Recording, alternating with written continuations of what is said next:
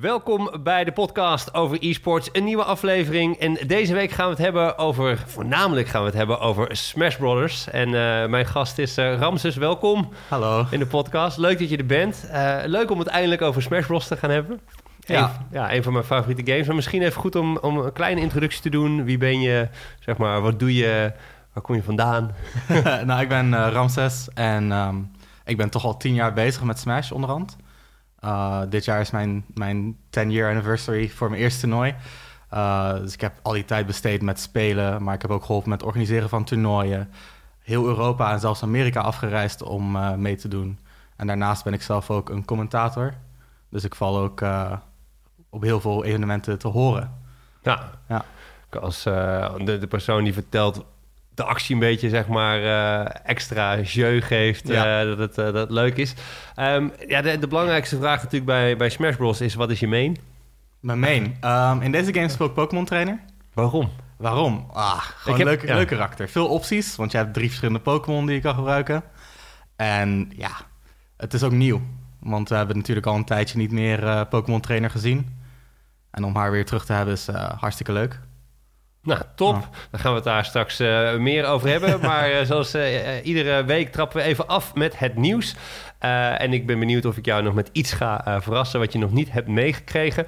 ja, het leuke is, ik vind eigenlijk iedere week vind ik een soort van bizar nieuwtje of raar nieuwtje. die denkt, echt waar? Nou, vorige week hadden we Farming Simulator die een e-sport wordt. Uh, deze week hadden we de Duitse regering en uh, van het Olympisch Comité die wat uitspraken hebben gedaan. Ik weet niet of je daar iets hebt meegekregen. Nee. Nee, helemaal niet. Um, daar is, is gezegd, en uh, dan moet ik even goed kijken wie wat nou exact heeft gezegd. maar van het Olympisch Comité, er was een nieuwjaarsborrel en er werden wat uitspraken gedaan over e-sports.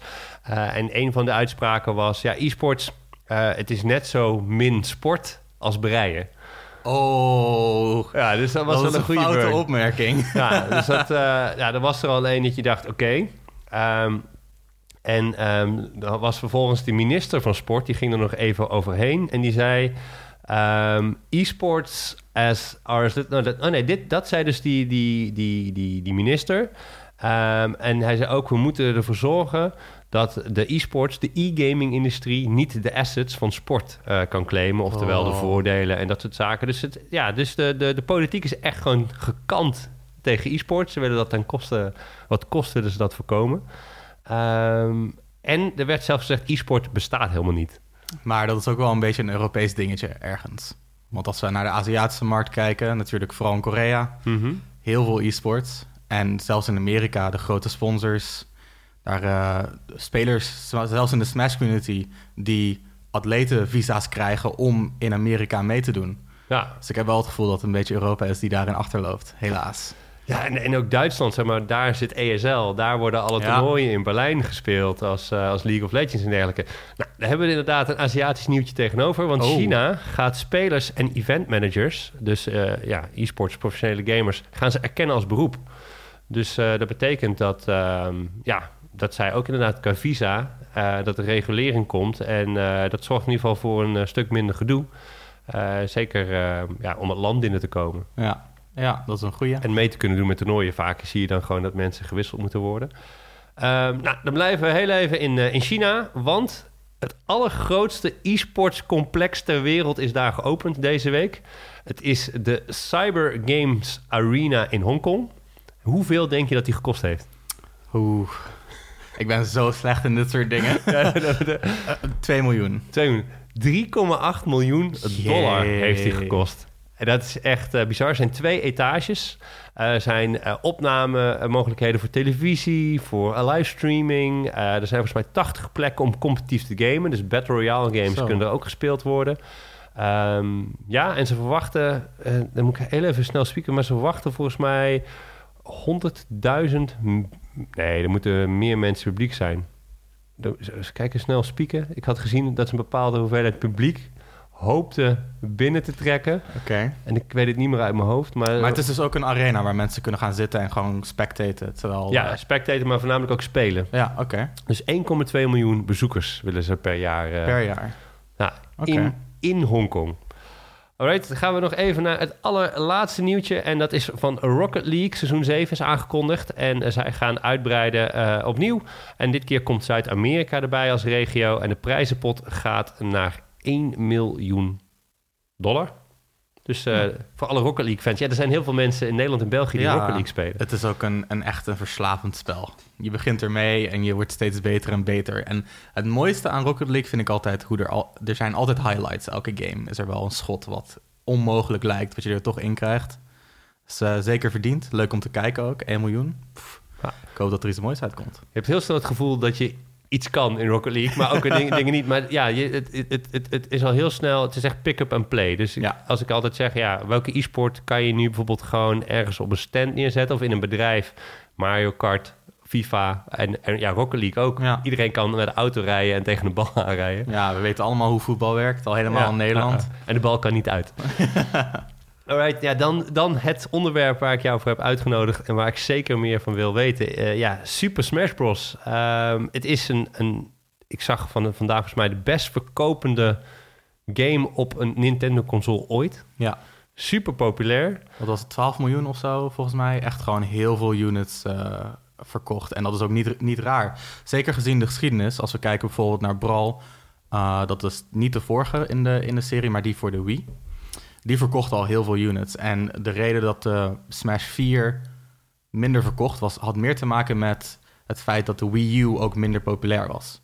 Dus ik denk dat heel veel mensen het ook wel zagen aankomen dat ook al zijn we zijn gegroeid met Smash 4 binnen Nederland, wereldwijd hebben we meer spelers, terwijl er minder kopieën van het spel zijn verkocht vergeleken met de vorige. Dus nu dat er zoveel kopie, zoveel, zoveel en er is zoveel informatie op het internet, zoveel mensen hebben de game, zoveel mensen hebben een Switch. En het valt ook te merken. Het valt ook te merken. We hadden een paar weken terug ons, um, ja, ik zou zeggen, ons eerste grotere toernooi. Good Games Well Played in Almere.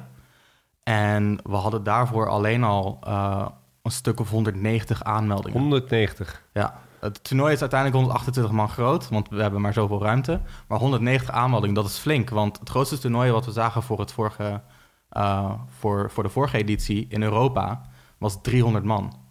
Dus we zitten nu binnen Nederland zitten we al op twee derde daarvan eigenlijk. Ja, en denk je dat dat gaat aanhouden, dat het gaat groeien? Of ja, hebben we nu de piek gehad rond release en is daarna de hype een beetje... Zitten we, zit, hebben we het nu het hoogtepunt te pakken of nee, moet het juist nog allemaal gaan komen? Zeker niet, zeker niet. Het hoogtepunt komt er zeker nog aan. Ik denk dat vooral um, omdat we nu zulke goede cijfers hebben, zullen er meer partijen geïnteresseerd in zijn.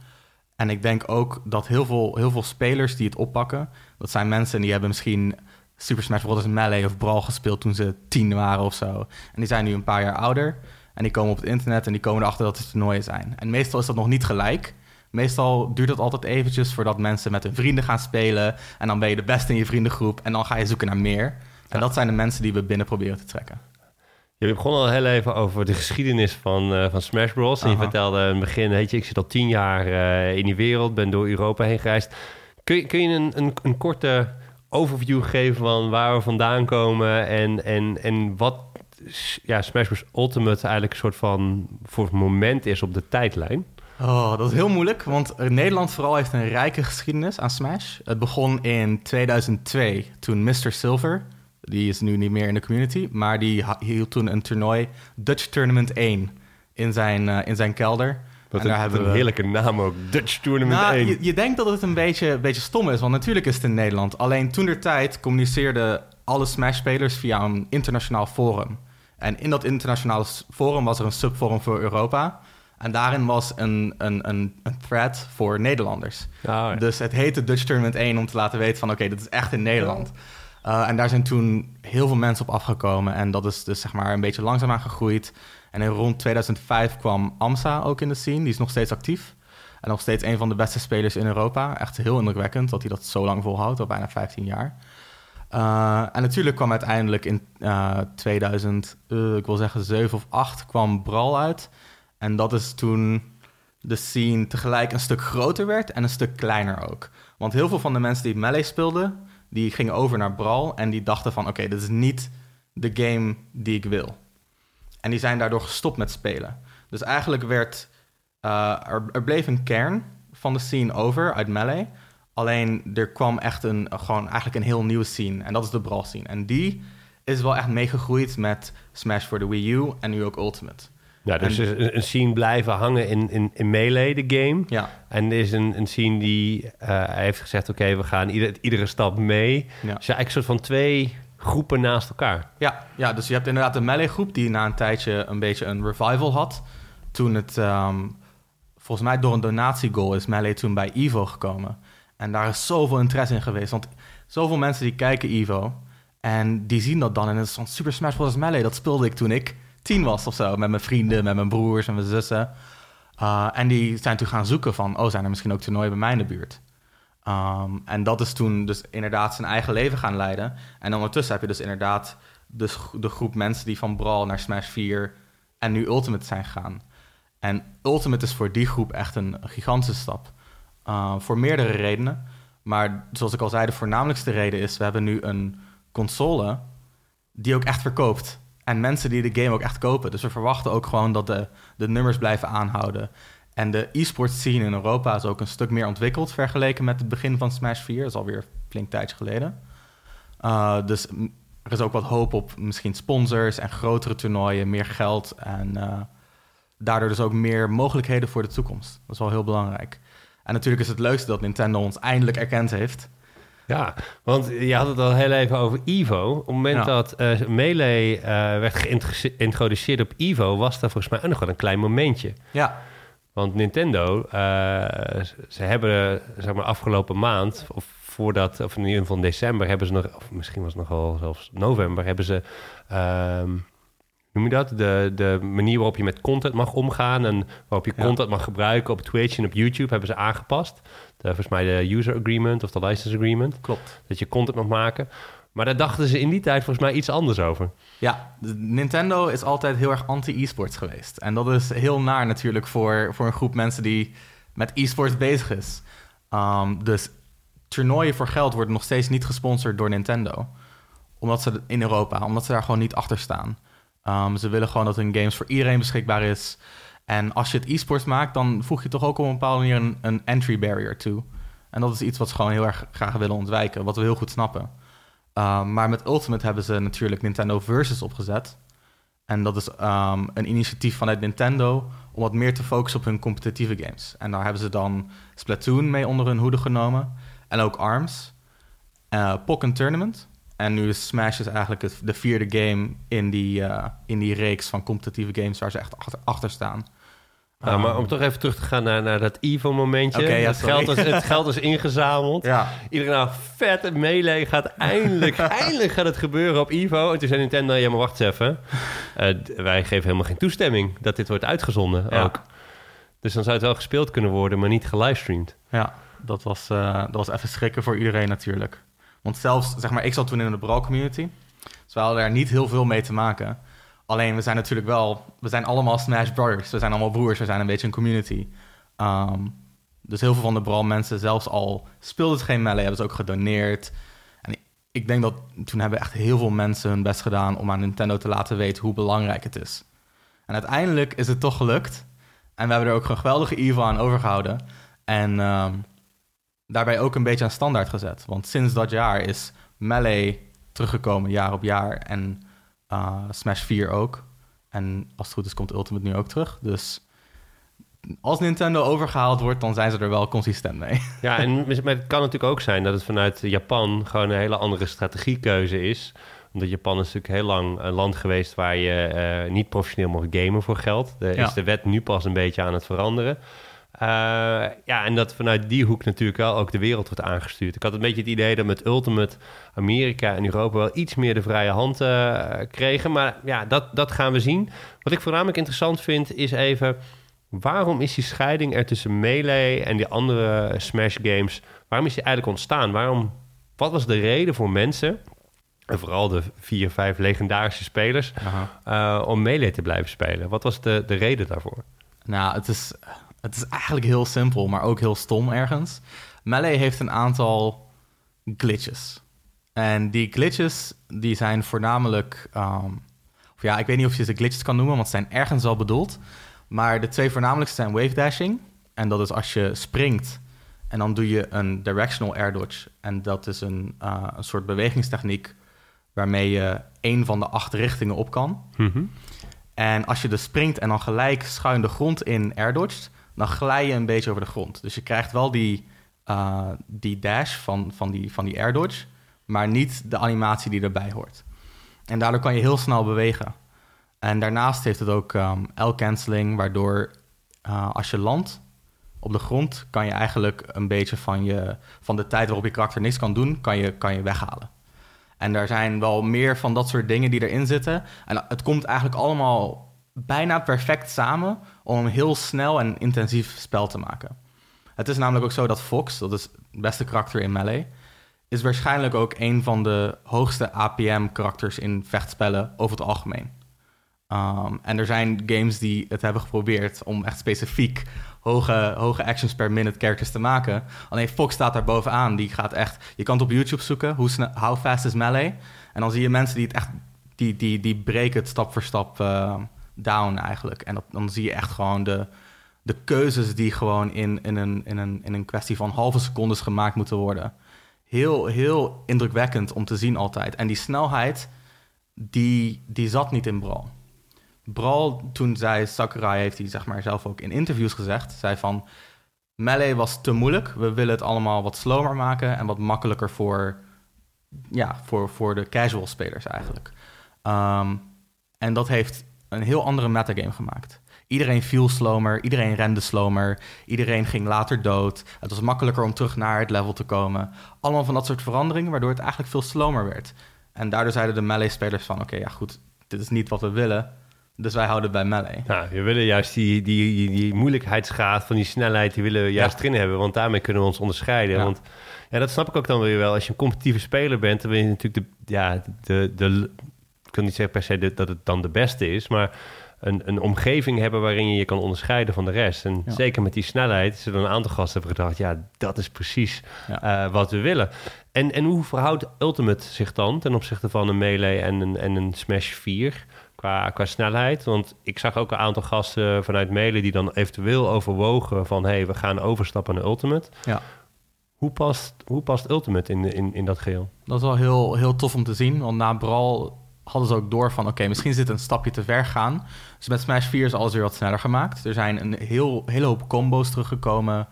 Um, heel, minder lag op moves, sneller vallen. Weet je al, gewoon allemaal kleine veranderingen die bij elkaar het een snellere, sneller spel maakten. En bij Ultimate zijn ze daar nog een stapje verder in gegaan. Nog niet op het niveau van Melee, want dat is toch wel heel erg moeilijk, heel, heel moeilijk om in te stappen. Um, maar het is zeker een stuk makkelijker. Ze hebben heel veel gezorgd dat als je een actie onderneemt, dat je daar veel minder lang mee bezig bent. En dat op alles. Op het bewegen, op het aanvallen, op het rollen. Alles is sneller. En daardoor heb je toch wel, zit je toch wel een beetje tussen dat Smash 4 en Melee ergens in. En dat is al heel, heel mooi om te zien natuurlijk. Nou, is er al feedback bekend van Melee-spelers te zeggen... ja, we gaan nu, we gaan nu overstappen? Of? Ja, ja, zeker. We hebben zelfs um, Japi. Dat is een van de beste Melee-spelers in, in Nederland... en een van de beste Captain Falcons in de wereld. Um, hij heeft dus Melee gespeeld best wel lang. En nu, uh, nu is hij vooral aan het focussen op Ultimate. Dus dat is op zich wel spannend om te zien. Want met dat soort spelers... Kijk, mensen die uit Brawl komen...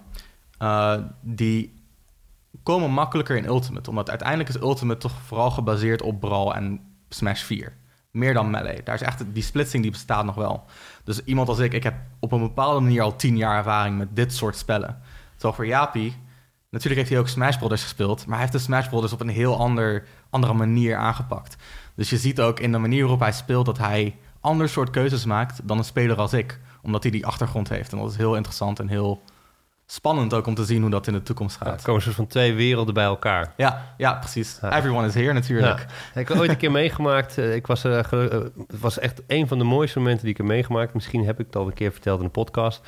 Dat was de eerste keer toen StarCraft 1 spelers StarCraft 2 gingen spelen. Oh, oh. Er is een heel gedoe geweest toen rondom de rechten van StarCraft 2 en wie mocht dat uitzenden en dat soort zaken. Dus daar kreeg je op een gegeven moment ook een splitsing tussen in Korea tussen mensen die StarCraft 1 bleven spelen mm -hmm. en mensen die overstapten naar StarCraft 2 en vooral nieuwe spelers. En na twee jaar ja, kwam dat voor het eerst samen. En dan zag je ook gewoon StarCraft 1 spelers die twee maanden hadden getraind winnen.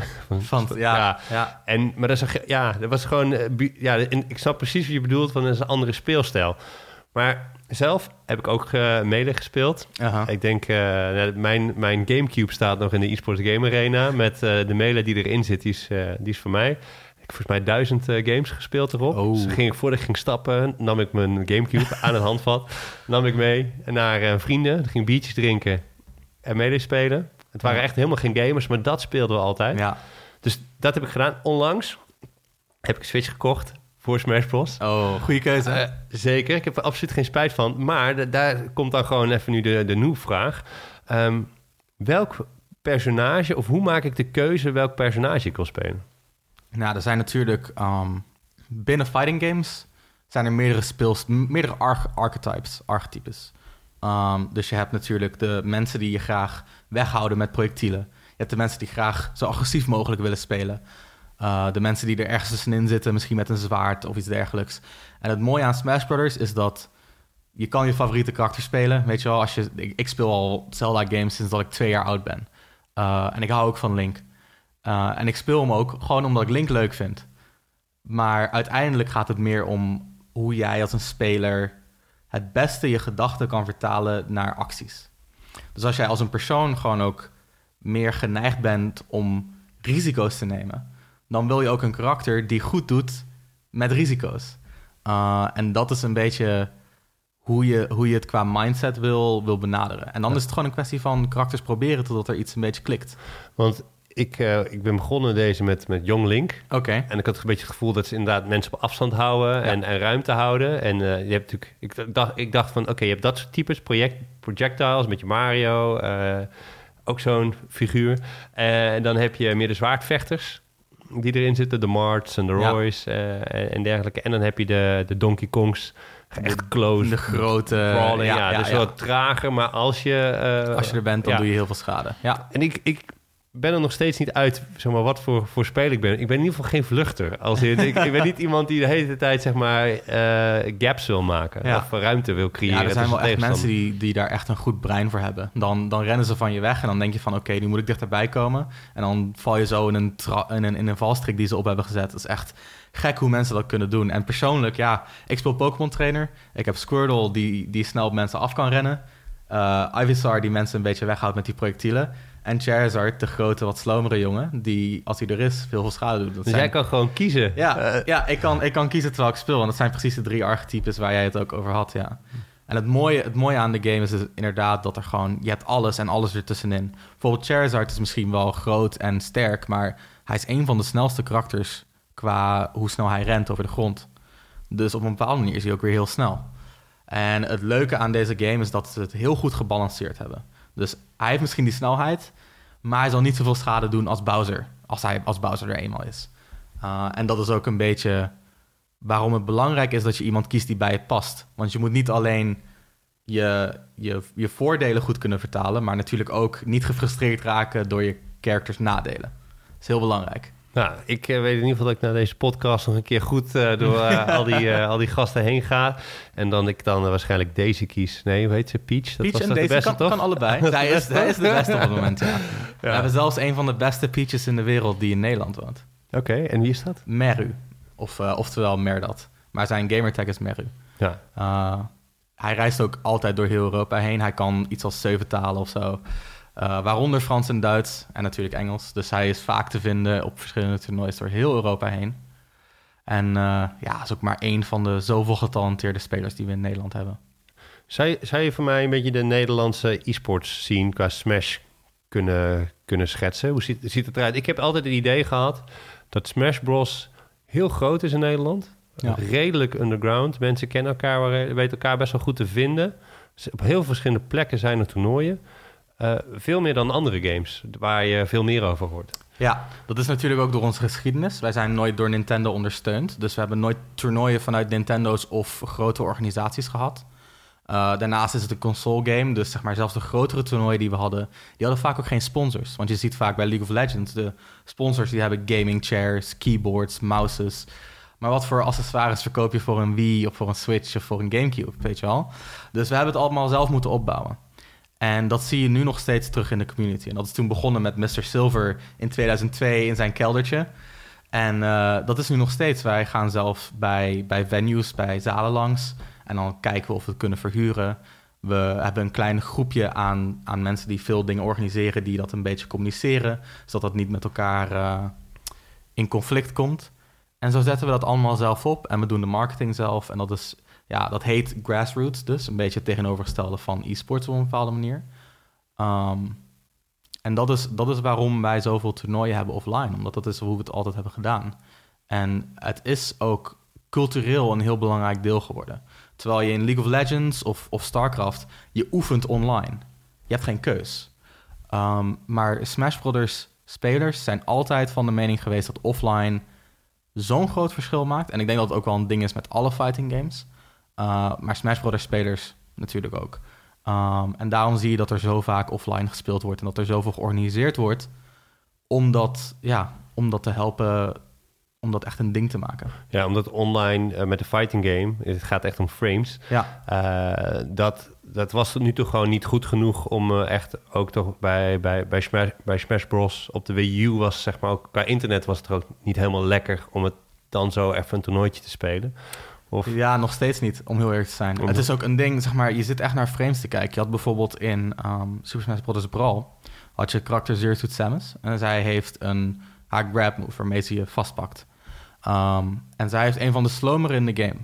En wat dat betekent is dat als jij in jouw schild zit... dan kan zij je niet raken, behalve met die grab. Alleen als je offline speelde... dan had je één of twee frames de tijd om daar nog net op te reageren. Als je echt gewoon een goede reactietijd had ook. Dus de beste spelers in de game, die konden dat op reactie daar, daarvan wegkomen. En die worden daar nooit door gegrabt. Alleen als je online speelt, dan kan dat wel. En dan is het opeens gewoon, het is letterlijk opeens een heel ander karakter. Uh, en dat geldt voor heel veel dingen in fighting games. Bijvoorbeeld in traditionele fighting games heb je overheads, weet je al, uh, moves die je op een andere manier moet blokkeren. Waar je niet op kan reageren online. En dat maakt een karakter gewoon gelijk heel anders. En, en dat is dus ook gewoon, dat speelt gewoon heel veel mee. En de oefening die we dus krijgen, mensen die bij elkaar langs gaan, of als je naar zo'n zaal gaat voor een keer, dat gebeurt gewoon offline, omdat dat de ware game is. Het is gewoon een heel andere game. Ja, dus er, er, moest, ja, A, je werd soort van gedwongen om off offline te gaan, maar er was ook veel uh, potentie. En um, ja, zoals je zegt, als het dan eenmaal die cultuur is en je gaat ergens ja. naartoe. Wat mij ook opvalt aan, aan de Smash community in Nederland is het inderdaad het reizen, de bereidheid om op te reizen. We zitten nu in Amsterdam, je komt zelf uit, uit Breda. Ja. Uh, ja, er is, er is zo'n... Ja, ook, ook de, bij Fight... Nou, ik, ieder toernooi, mensen zijn zo bereid om te reizen. Maar dat is gewoon uit gewenning dat je... Uit gewenning, ja. En, en het, is ook, het is ook een sociaal gebeuren.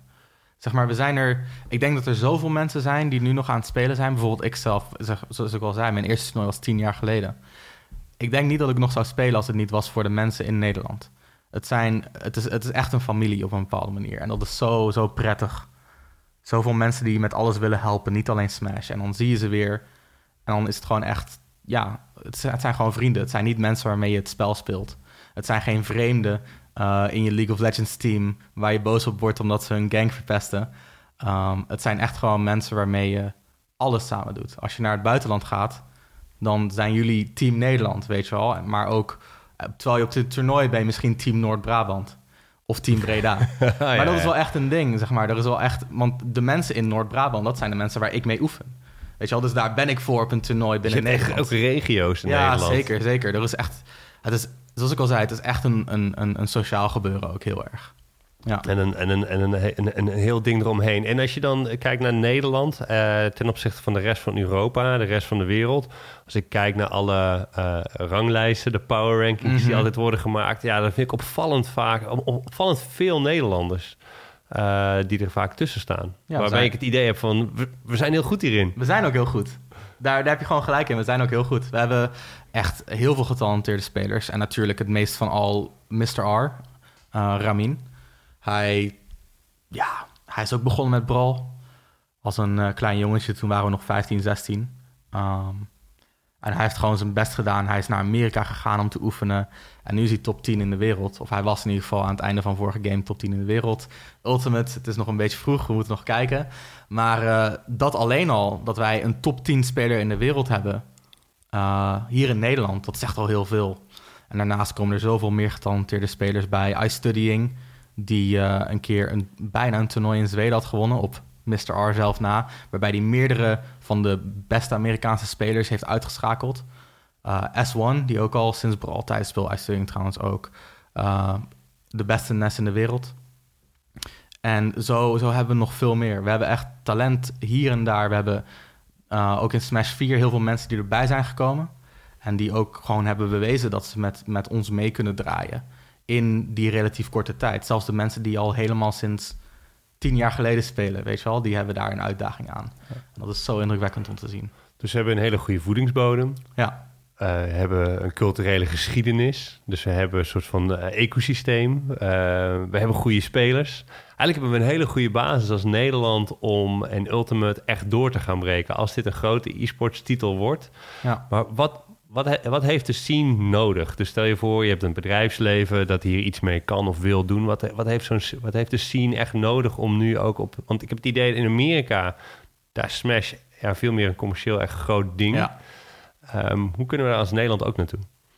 Nou, het ding met Smash in Amerika natuurlijk is dat er heel veel mensen zijn die ervoor betaald worden.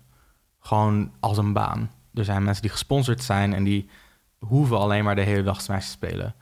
Uh, en daar, die halen daar ook mensen mee naar binnen natuurlijk. Want die maken dan video's of die streamen op Twitch. En daar komen dan mensen die zeggen van... hey, kijk, dit heeft heel veel views en ik heb dit spel gespeeld. Waar gaat het over? En zo komen er steeds meer mensen binnen natuurlijk vanuit Amerika. Um, maar het is daar ook omdat daar meer spelers zijn.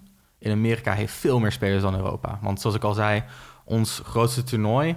Um, ja goed, we hebben een groter Melee toernooi gehad... maar ons grootste toernooi voor zeg maar, de Brawl Smash 4 Ultimate Branch van de franchise... was ongeveer 300 man. Uh, nou is er dit weekend in Amerika een toernooi van 1500 man bijna. Dus dat is wel een flink verschil ja, natuurlijk. Ja, dat is zoveel. Ja, dat is, dat is, dat, en dat is uh, heel jammer natuurlijk. Heel fijn voor Amerika, maar heel jammer voor ons. Want die potentie, dat pot potentiële, ja, dat potentie, die potentiële groei zit er bij ons ook in. Alleen Europa heeft zoveel meer barrières om mee te werken. We hebben natuurlijk het feit dat reizen binnen Amerika is een cultureel ding. Je stapt met z'n allen in de auto, dan ga je 15 uur naar een hotel en daar blijf je. Dat is gewoon normaal op een bepaalde manier. Alles is daar groot. Maar hier doen we dat niet echt. Binnen Nederland zijn mensen zeker bereid om te reizen. Maar tussen landen is dat een stuk moeilijker. Al helemaal als je naar een land gaat waar jij de taal misschien niet van spreekt of niet goed van spreekt. Dus het is al een stuk moeilijker voor mensen uit Portugal om naar Engeland te gaan voor een toernooi. Want ja, goed, hoeveel Engels kan je als je je hele leven in Portugal opgegroeid bent? Of als je als Nederlander naar Duitsland bent en ja, natuurlijk kunnen Nederlanders, die zeggen altijd van ja, ik kan Duits, maar laten, we heel, laten we heel eerlijk zijn, we bakken er niet heel veel van over het algemeen. Um, dus dat is, dat is natuurlijk ook een barrière. Het is een culturele barrière dus aan de ene kant van het reizen en gewoon letterlijk een taalbarrière. En daarnaast is het zo dat onze topspelers, die hebben gewoon dayjobs of die zitten nog op school. Of... Is er geen enkele fulltime Smash Bros? Eén. Mr. R. Mr. R, die is ja, fulltime. Die is fulltime. Die is gesponsord door Beast Coast. Goede sponsor. Um, en, en die doet het echt fulltime. Wat zou, wat zou het sponsoren van een, een fulltime um, Smash e-sporter, wat zou dat kosten? Nee, ik, ik ben gewoon even benieuwd. Hè? Ik wil gewoon... Nou, dat verschilt, dat verschilt echt heel erg per organisatie. 5000 per maand? Weet dat... je wat het is? Um, ja, ik kan natuurlijk niks zeggen, want dat Nee, is me in vertrouwen verteld. Nee, maar um, Maar ik bedoel meer, als, Er zijn- er als zijn ik een bedrijf twee- ben, hè, moet ik dan denken aan eh, de schaal van 2, 5, 10, 20.000 euro. Uh, er zijn eigenlijk twee soorten contracten wat, wat Smash-spelers over het algemeen hebben. Eén is dat ze gewoon een vast salaris krijgen. En ik denk dat dat voor zeg maar, de top uh, van Amerika... Ja, echt als je naar de top-top kijkt... dan kan dat nog wel tegen de nou, 4.000, 5.000 aan zitten. Um, maar dat valt al snel redelijk af naar de 1000, 2000 in die richting. Ja. Maar wat heel veel, um, wat meer smashers hebben, is een, een vast loon wat dan wat lager ligt. Dus denk rond de 1000 inderdaad. En dan zoveel toernooien die volledig gesponsord worden.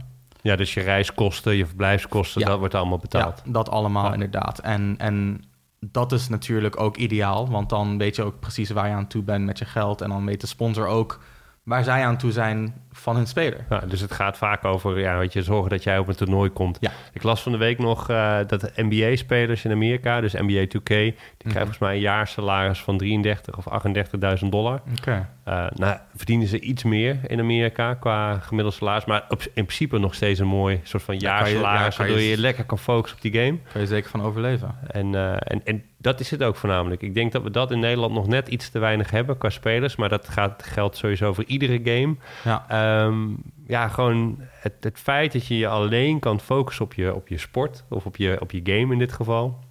Ja, super belangrijk. En, Ja. uh, maar dat geldt natuurlijk ook voor ja, de handbaldames. Die kunnen dat bijvoorbeeld nu dat klopt, hopelijk ja. ook eindelijk doen. Ja.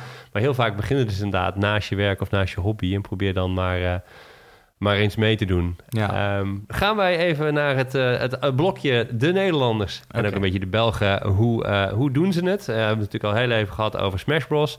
Um, uit het niets komt er dan ineens toch uh, de Benelux Premier League. Dit is een League of Legends competitie. Oké, cool. En uh, dat is eigenlijk de officiële Riot-competitie in Nederland. Uh, de hele tijd niet over gehoord. En ik Steven gevraagd van... Steven, vertel nou, wat gebeurt er? Steven nagevraagd. Geen onduidelijkheid. En afgelopen week in één keer, hop, kwalificaties. Vier zijn er geweest. Kunnen acht teams zich kwalificeren. En um, dit weekend, dus uh, ik denk uh, donderdag... dus vanavond, vrijdag, zaterdag, zondag... Uh, zijn de laatste vier. Maar op dit moment hebben zich al gekwalificeerd... Diffuse Kids, Sector 1, Echo Zulu en Solwing. Oké. En uh, nou, er komen er nog vier bij. Ik verwacht stiekem MCon, want die zag ik het ook al best Ja. wel goed doen.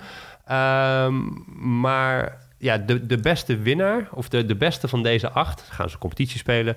Die mag dus in Europa straks uh, Nederland vertegenwoordigen. Oké. Uh, ja, dat is, dat is toch gewoon heel, heel prettig uh, dat we zo'n officiële competitie hebben. Uh, Rainbow Six volg ik inmiddels ook best wel op de voet vanwege Trust Gaming. zij doen mee aan de Rainbow Six Challenger League. En dat is eigenlijk niet de allerhoogste, dus niet de Champions League, maar die eronder. Ja. Uh, en daar hebben ze zich nu, zijn ze één keer negende geworden, één keer derde, één keer negende. Hebben ze zich mee al geplaatst voor de top 16. Oké. Dus zij gaan mogelijk spelen, zeg maar, in net dat laagje uh, onder de top. En dan neem ik aan dat als ze het goed doen, dat ze ook kunnen doorbreken naar de Champions League. Ja, nou, maar dan weet je dus wel dat we een soort van Europees topteam hebben. Ja. En uh, de Nederlandse competitie is ook uh, ons, of de Benelux competitie, uh, ik verwacht dat die er ook alweer aankomt dit jaar. Um, ja, de, ik heb het idee dat we qua Rainbow Six ook wel langzaam aan, uh, aan kwaliteit aan het groeien zijn uh, in, in, in de Benelux. Andere team als In Control, uh, Conquer Gaming. Ja, ik doe daar onder andere voor, voor e-sports club uh, Ja. en dergelijke hou ik dit allemaal bij. Dus dan uh, ja, leer ik ook weer steeds meer mensen en steeds meer teams kennen die dit doen. Uh, kleine update van de League of Legends competitie, de LEC. Fabian Diepstraten, Fabeven. Ja. Hij stond 2-0 na week 1. Deze week toch eentje verloren, 3-1. Maar nog steeds heel netjes, netjes bovenin. Uh, Rocket League, hadden we het net al even over. België en Mhm. Nederland zijn ontzettend goed. Uh, Violent Panda en Remco, ja, volgens mij hebben die de afgelopen jaren... of ze stonden, een van die twee stond in de finale... of een van die twee werd wereldkampioen. Uh, dus zij deed het goed en ze speelden in de WSOE. Uh, en dat is een, uh, een toernooi in Amerika en dan pakken ze iedere keer een andere game. En dit keer was het Rocket League. En ik dacht, ja, een van die gasten gaat wel gewoon winnen. Nee, ze, Helaas. ze vlogen eruit in de kwartfinale of, Oh. of in top 6. Dus ze werden echt ge- gedeeld tweede in de groep. Oké. Maar uh, ja, het uh, was, was wel jammer om te zien. Ik dacht, nou, een van die gasten gaat wel gewoon het laten zien. Het is natuurlijk moeilijk. Ik ben zelf ook naar Amerika geweest om mee te doen. En er ligt zoveel druk op je schouders als je daar je land moet vertegenwoordigen. En je weet ook dat er zoveel in meespeelt, omdat je er ook gewoon zoveel aan kwijt bent. Tijd en Ja. natuurlijk ook gewoon het, ja, op het vliegtuig zitten naar Amerika. Is gewoon groot. Ja, het is Ja. gewoon druk. Ja, ik ben zelf ook wel die kant. En dan moest ik, ik moest dan bijvoorbeeld verslag doen van een evenement. Maar dan denk ik, ja, ik ga toch daar naartoe. Ik moet als enige vaak uit Nederland. Ja. Dan moet toch met iets fatsoenlijks terugkomen.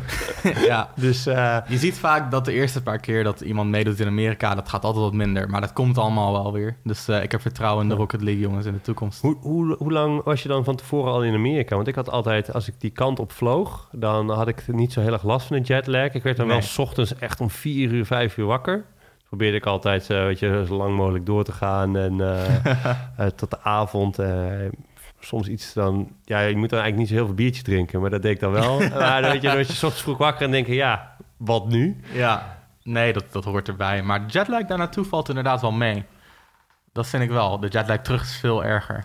Maar moet je dan twee dagen van tevoren die kant op? Of, eh, Ja, meestal, meestal ben ik er dan rond woensdag en dan is, begint competitie op zaterdag. Ja. En vrijdag is zeg maar dag nul waarop we een beetje ja, biertjes drinken. ja, dan, ben je, ben je weer een, be- ben je een, beetje, een beetje gesetteld daar. Ja, Ehm, nou, dan heb ik nog één Nederlander die ik wil bespreken. En eh, dat is eigenlijk geen Nederlander meer officieel. Was het wel. Maar dat is Tyler. Hij is een Hearthstone-speler. Hij is eh, verhuisd naar Vietnam. oké. En ehm, ja, hij, heeft daar, eh, hij doet daar nu al onder de Vietnamese vlag eh, doet hij, doet hij mee in plaats van de Nederlandse vlag. En eh, daar heeft hij meegedaan aan de Azië-qualifier. En daar is hij top 4 geworden. Dus dat betekent Zo. nu dat hij naar die Global top 16 gaat. En daarmee kan hij zich kwalificeren voor het WK. Dus we hebben nog een soort van Een Nederlander. Hij is gewoon Nederlands. Hij is gewoon. Nederlands. ja, hij is hartstikke Nederlands. Dus eh, dat is een korte update. Eh, nog even eh, vanuit Hearthstone gaan we het even hebben over de competitie. Over de competities in Nederland. Eh, een van de competities die eraan komt eh, is Red Bull Strijders. Ja. Ehm, een ticket voor Evo. Ja, wat een prijs. Bizar. Ik vind het echt heel leuk. Ik vind het echt heel leuk. En ik kijk er ook naar uit om te zien wie het uiteindelijk gaat winnen. Want we hebben echt wat mensen die, die het ook echt verdienen. Um, en dan kijk ik persoonlijk voornamelijk naar Space. Um, een van die spelers waar ik het over had, die in Smash 4 erbij is gekomen. En in een korte tijd is hij echt gewoon naar de top van de ranking gestegen. Uh, aan het einde van de game één van, zo niet de beste uh, speler in Nederland. Uh, ook een van de weinige spelers in Europa die gewonnen heeft van Gluttony. En dat is de nummer twee in Europa na Mr. Ardus. Uh, dus hij heeft een, gewoon een goede track record. En deze game lijkt hij nog enger dan, dan dat hij ooit is geweest. Wat, en, hij- welke, wat speelt hij? Inkling in deze Inkling. game. Oh, ja. Inkling. Dus eh, een van de beste karakters in het spel. En eh, hij is, ja, ik vind dat hij de beste is in de wereld. De beste Inkling in de wereld. Um, de dingen die hij doet is gewoon nu al op een ander niveau dan de meeste andere Inkling-spelers. En En wat, wat, wat is dan op een ander niveau? Wat het is, is um, het ding wat Space doet als speler, is hij analyseert wat zijn karakter goed doet. En hij laat alles wat niet optimaal is, laat hij gelijk vallen. Daar, daar, hij draait er niet eens naar om. Hij focust zich puur op de dingen die extreem goed zijn. Die echt het karakter differentiëren van de andere karakters in het spel. En de manier waarop hij zo gedisciplineerd en, en zo, zo gedisciplineerd zijn, zijn, zijn keuzes maakt en zo snel situaties kan herkennen, dat creëert gewoon een heel sterke combinatie. Hij was ook een van de beste Dragon Ball Fighter spelers in Nederland. Een andere fighting game die ook uh, nog steeds redelijk groot is.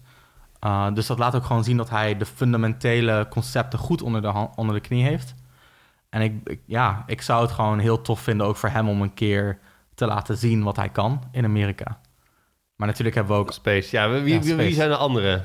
Ikzelf. Ik, uh, ja, ik heb, ik heb ook een kans om, uh, om te winnen. Ik heb uh, eerder met Space gespeeld in dit spel, in toernooi.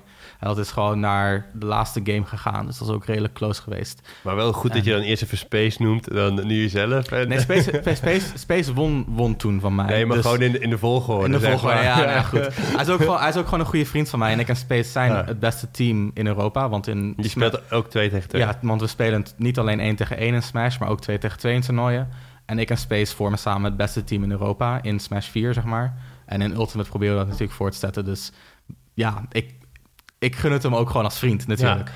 Is het, eh, wat, wat maakt 2 tegen 2 zo anders? Heb je dan ook nog, zeg maar, dat je dan ook een andere main gaat nemen, omdat het dan beter met een ander combineert? Sommige of- wel, sommige wel. Dat verschilt echt heel erg. Maar het leuke aan het formaat is dat het gewoon... Het is nergens anders te vinden. Je hebt nooit in een fighting game dat je echt met iemand anders samen tegen twee andere mensen speelt. En de, de variabelen verdubbelen letterlijk. Je gaat van twee karakters naar vier. En met Pokémon Trainer al helemaal, waarmee je drie verschillende karakters hebt waar je tussen kan, uh, kan ruilen. Het, uh, het is gewoon. Het heeft zoveel diepgang. En het winnen samen met je vrienden, het is heel cliché, maar het is zo leuk. Het, het, voegt echt, het voegt echt iets aan waarde toe om het samen te hebben gedaan. En ik denk dat dat twee dingen zijn. Het, het is gewoon dieper dan één tegen één. En het, het, je doet het samen met iemand. Ik denk dat dat echt de dingen zijn waardoor mensen het gewoon nog steeds blijven spelen. Um, maar ja, dat is natuurlijk niet iedereen die er is bij Red Bull Strijders. Nou ja, ik, Eh, weet, ik weet niet wie zich allemaal heeft ingeschreven. Weet jij waarschijnlijk al iets beter. ik weet het ongeveer. En ik denk dat degene waar je daarna het Ik weet niet of dat iStudying vorig jaar twee eh, Red Bull-strijders heeft gewonnen. Ja, klopt. Ehm, hij heeft er eentje, sterker nog eentje heeft hij gewonnen van mij, net op het nippertje.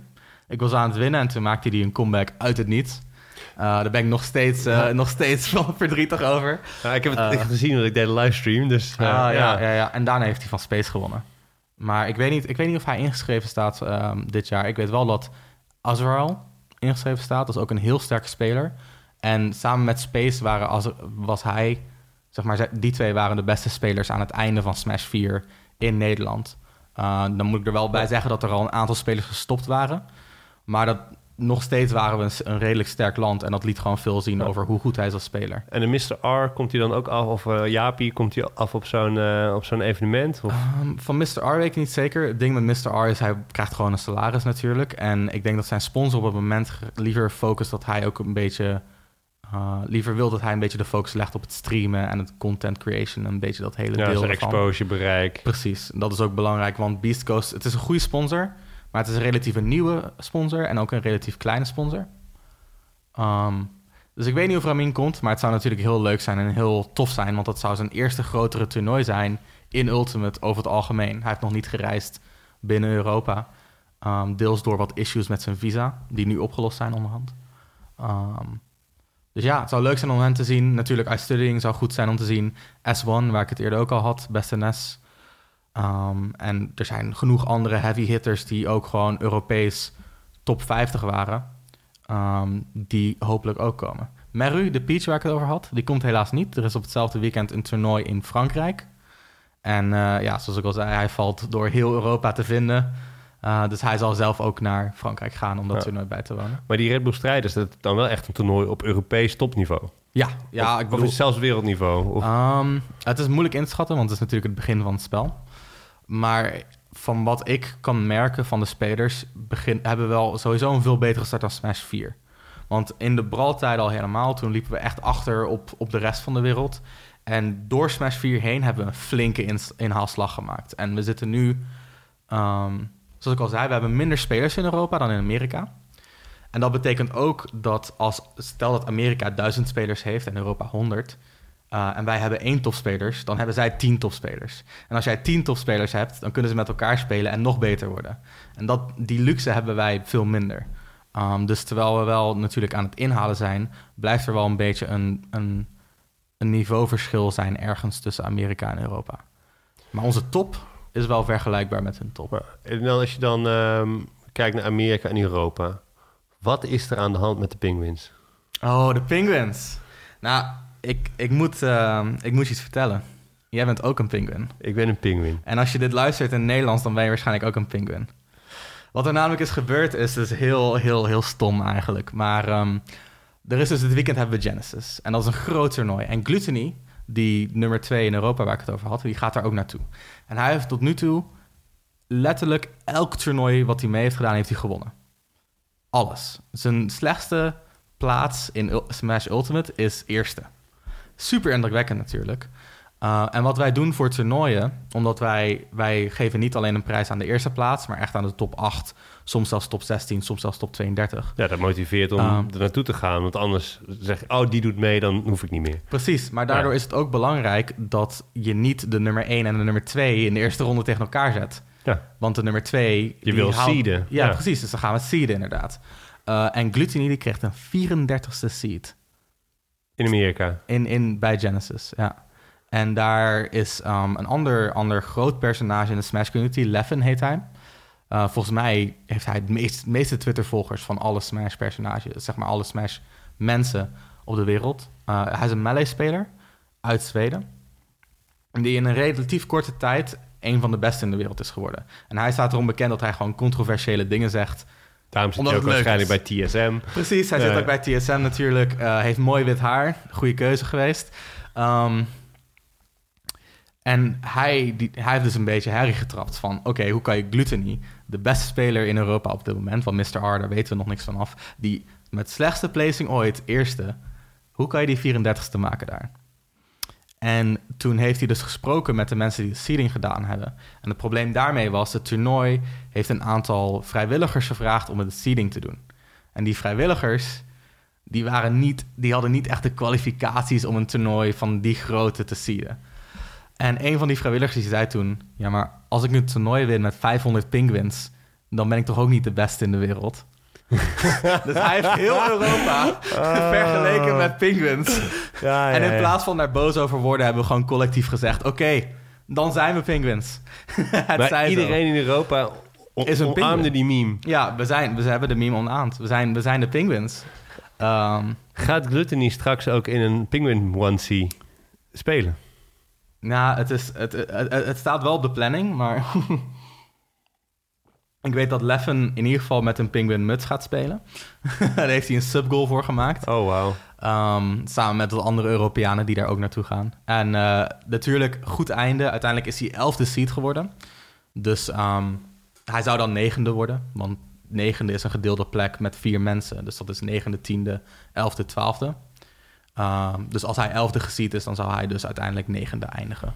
Maar de, de, als ik het een beetje begrijp, hè, uit dit, dit, dit, dit hele uur, dan is, is, is wel zeg maar Amerika het, de plek waar je door wil breken. Daar wil je weer zijn, daar wil je eigenlijk dan, dan daar wil je het wel laten Ja. zien.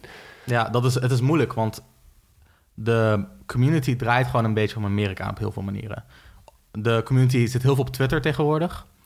En bijna iedereen die Twitter doet, zit, woont ook in Amerika. In Europa zijn er veel minder, veel minder gebruikers van. Het is gewoon minder een ding. Wij gebruiken nog Facebook. We, zijn- we lopen daar stiekem een beetje op achter qua social media, weet je. Instagram zitten we ook al op, maar Twitter niet echt. Wait, Wacht, wacht even, je zegt, we zitten niet op Twitter, dus we lopen achter. Dus jij zegt, Twitter gaat heel hard groeien de komende, de komende Ik denk jaren. binnen de e-sports scene zeker. Binnen de e-sports scene wel echt. Want ook, ook als je League of Legends nieuws wil volgen. Ik bedoel, je hebt Reddit natuurlijk. Alleen dat is het persoonlijke, dat vind je echt veel meer op Twitter. Ja, maar dit is, ik ben absoluut overtuigd dat Twitter, dat is echt het e-sports eh, social medium. En in die zin dat het is ook, alles gaat over nu. Het is nieuwsvoorziening, wat gebeurt er? Oh, er is net als met sport, ja, het is nu, de uitslag, het is nu. Eh, en dat wil je inderdaad op Twitter delen. Dus eigenlijk iedereen die een beetje een ding doet in e-sport zit op Twitter. Ja, en het is natuurlijk ook een beetje moeilijk voor Smash Brothers, omdat wij over het algemeen wat jongere mensen aantrekken. Ik was zelf ook 15, 16 toen ik begon. En de meeste mensen die beginnen rond 15, 16 met competitief spelen. Ehm, natuurlijk moet dat je niet afschrikken, want ik ben nu 25 en ik doe nog steeds leuk mee. En het is nog steeds gezellig met iedereen. Ehm, maar de, de jongere mensen die zie je niet zo snel op Twitter zitten. Ik denk dat die veel sneller naar de Instagrams gaan. Ehm, dus ja, dat is wel een beetje een dingetje natuurlijk. Hoe Dus- bereik je de 15, 16-jarige Door, beginnende Smash-spelers? Dat is een beetje eigenlijk... Ja, dat is natuurlijk een ding, want we zitten nu meer op Twitter. En vroeger, ehm, ja, vroeger was het nog erger. Want toen hadden we, een, een, zoals ik al zei, een internationaal forum. Bijna niemand komt daarop. Eh, tegenwoordig proberen we meer Facebookgroepen aan te maken. Het bij Game Mania's of zo te adverse- eh, advertisen. Ehm, en we hebben sinds recent ook contact met Nintendo zelf. Dus daar kan ook misschien iets heel moois uitkomen. Uh, dus daar zijn we ook wel echt mee bezig om daar echt iets moois van te maken zelf. Zoals we dat altijd zelf hebben moeten doen. Ehm, maar als je dus groot wil worden als, als persoonlijkheid in de scene, dan moet je al op Twitter zitten. Nou, dat zijn al vooral Amerikanen.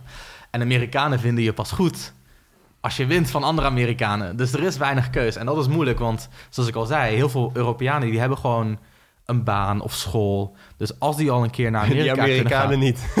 Nou, de top, Nee, de top. Amerikanen niet. De, Nee. to- de top Amerikanen echt oprecht niet. We hebben, er zijn zelfs Amerikaanse spelers die gestopt zijn met school om zich te focussen op Smash. Ja. En dat is natuurlijk heel mooi. Uh, alleen dat maakt ons Europeanen ergens super jaloers. Um? Maar Ja. als je dan een keer naar Amerika kan gaan, zoals ik al zei, de druk die erop staat, die is gewoon immens.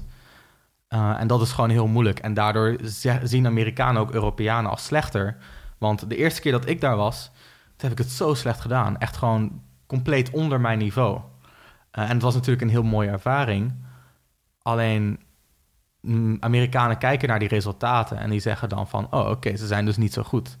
Terwijl zij helemaal niet snappen wat de druk is die erbij komt... om je land, maar ook je continent te vertegenwoordigen... om duizend euro uit te geven, soms gedoneerd te krijgen van anderen... en het dan goed te moeten doen. Dat is zo intensief, emotioneel intensief, uit, uitputtend zelfs.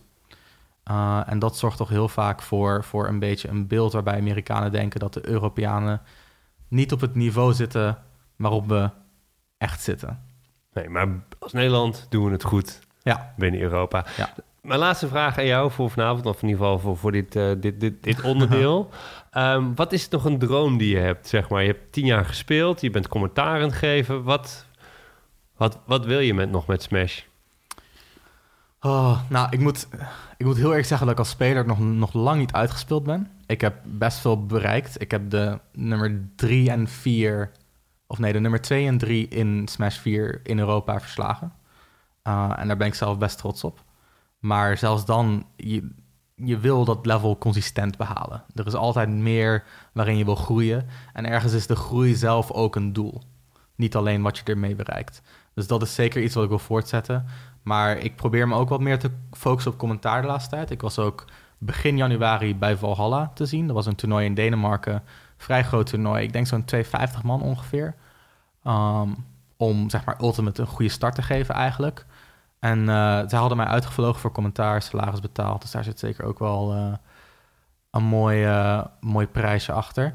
Um, en daardoor ben ik ook, heb ik ook een beetje meer aandacht gekregen vanuit Amerika. Dus er waren daar twee commentators uit Amerika zelf. Eentje vanuit de oostkust, eentje vanuit de westkust.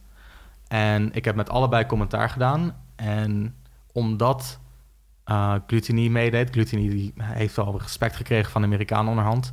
Um, en Leffen, dat is dat personage wat ik het eerder ja, ja, die zoveel followers heeft. Nou, dan gaan heel veel mensen kijken, waaronder wat van de commentators uit Amerika. En die hebben mij daarna ook benaderd en gezegd van... oh, wat heb je dat goed gedaan en leuk om te horen. En ik heb nog nooit van je gehoord. Al van dat soort dingen, super leuk om te horen. Maar ik hoop dat daar iets mee gaat gebeuren. Dat is een beetje mijn volgende doel. Is dat ik, ik... Het liefst wil ik een keer een top 8 in Amerika van commentaar voorzien. Alright, lijkt mij een hele mooie om, om, om in ieder geval daarmee af te sluiten. Maar we sluiten pas echt af, meestal met kijkersvragen. Die hebben we niet, want okay. er zijn geen kijkers. maar luisteraarsvragen, uh, die zijn er ook niet. Uh, maar wel een kijktip. Um, en een kijktip mag een YouTube-video zijn, mag een toernooi zijn dat er aankomt desnoods ook een film zijn op, uh, op Netflix. Weet je, dat je net gezien hebt of een serie. Ik ben nu heel Game of Thrones terug aan het kijken. Oh, serie. Ik heb die laatst, ik heb die laatst in één keer in twee weken helemaal doorgekeken. Ja, dat, daar ben ik nu een soort van mee okay, bezig. Ja. Twee weken ga ik niet redden, maar ja. wat, wat is een kijktip van, van jou? Die zegt, dat moet je echt uh, gezien hebben. Nou, als we het, als we het binnen, binnen Smash houden, um, dan zou ik het toch wel leuk vinden als mensen ook naar Valhalla gaan kijken. Dus als je dat wil vinden, kan je op YouTube gewoon zoeken naar Valhalla 2. Uh, want het was de tweede editie. En dan vind je als het goed is, misschien kan je er Smash of Ultimate achter zetten. En dan vind je zoveel goede, goede sets, dus echt goede spelers ook. En een, een heleboel namen die ik heb opgenoemd, die zullen er ook tussendoor komen. Zoals Gluttony, uh, Leffen, Meru, uh, Light zit ertussen. Echt geweldige spelers. En ja, ik... Niet, niet om, weet je wel, niet om, om ego-trippen, trip, trippies te klinken, maar het commentaar was ook gewoon heel, heel sterk. En uh, we hadden ook gewoon een heel sterk team daar samen. Mensen uit heel Europa, de beste, werden uitgevlogen. Mensen uit Amerika werden uitgevlogen. Uh, dus ik denk dat dat alles bij elkaar toch echt wel een mooie, mooie is voor mensen die geïnteresseerd zijn in Smash. Ja, Valhalla 2, Smash Ultimate of Ultimate ja. opzoeken op YouTube. Mijn kijktip, ja, ik ga dit weekend ga ik uh, StarCraft oh. toch kijken. De Worlds, of de WCS is begonnen. En dat is, ja, StarCraft is eigenlijk een beetje de game waarmee ik echt e-sport ben gaan kijken. Dus ah. ik volg dat nog steeds. Uh, en zeker ook de Nederlanders. Ik, ik kijk nu even snel uh, naar de tussenstand. En ik zie dat U-Thermal, een Nederlander... Uh, die moest vandaag al spelen. Die heeft gewonnen, zijn pool. Okay. die is door naar de volgende ronde. En die gaat dan weer spelen op... dat hoopte ik te kunnen zien... maar dat zie ik niet staan. vanaf 14 februari komt hij weer in actie. en zaterdag, als ik dat goed zeg, dan komt Harstum in actie. En dat ga ik dan ook weer uh, volgen en kijken of hij het uh, ook gaat halen. Okay. Dan hebben we misschien wel twee Nederlanders in die uh, Dat aankomen weekend natuurlijk. Ja. ja Oké. Okay. Dus um, ja, ik volg altijd een beetje de dingetjes door elkaar. Weet ja. je, dat wat ik, wat ik kan kijken. Dus ja, ik heb zoveel verschillende games... ja, misschien zet ik het ook open naast, en eh, bekeken, naast ja. Genesis natuurlijk dit weekend. En ik vind het altijd leuk om gewoon de Nederlanders te volgen. Dus ook als ik... Ik vind het eigenlijk alleen leuk om League of Legends te kijken als er een Nederlander speelt of zo. Ja, of, als- of, als het, eh, of als het WK is. Ehm, nou, dat was hem weer voor deze week. Dankjewel voor het luisteren naar eh, over e-sports. Eh, je kan je abonneren op eh, de podcast eh, bij Apple en eh, op Soundcloud. Ik heb hem eh, inderdaad ja, vaker geprobeerd op Spotify te krijgen. Ik ga toch nog een keer eh, mensen vragen, hoe doe je dat nou? Misschien moet ik hem ergens anders hosten. Ik heb, ehm, ik heb geen idee. Maar eh dankjewel en tot de volgende week. Doeg! Doeg!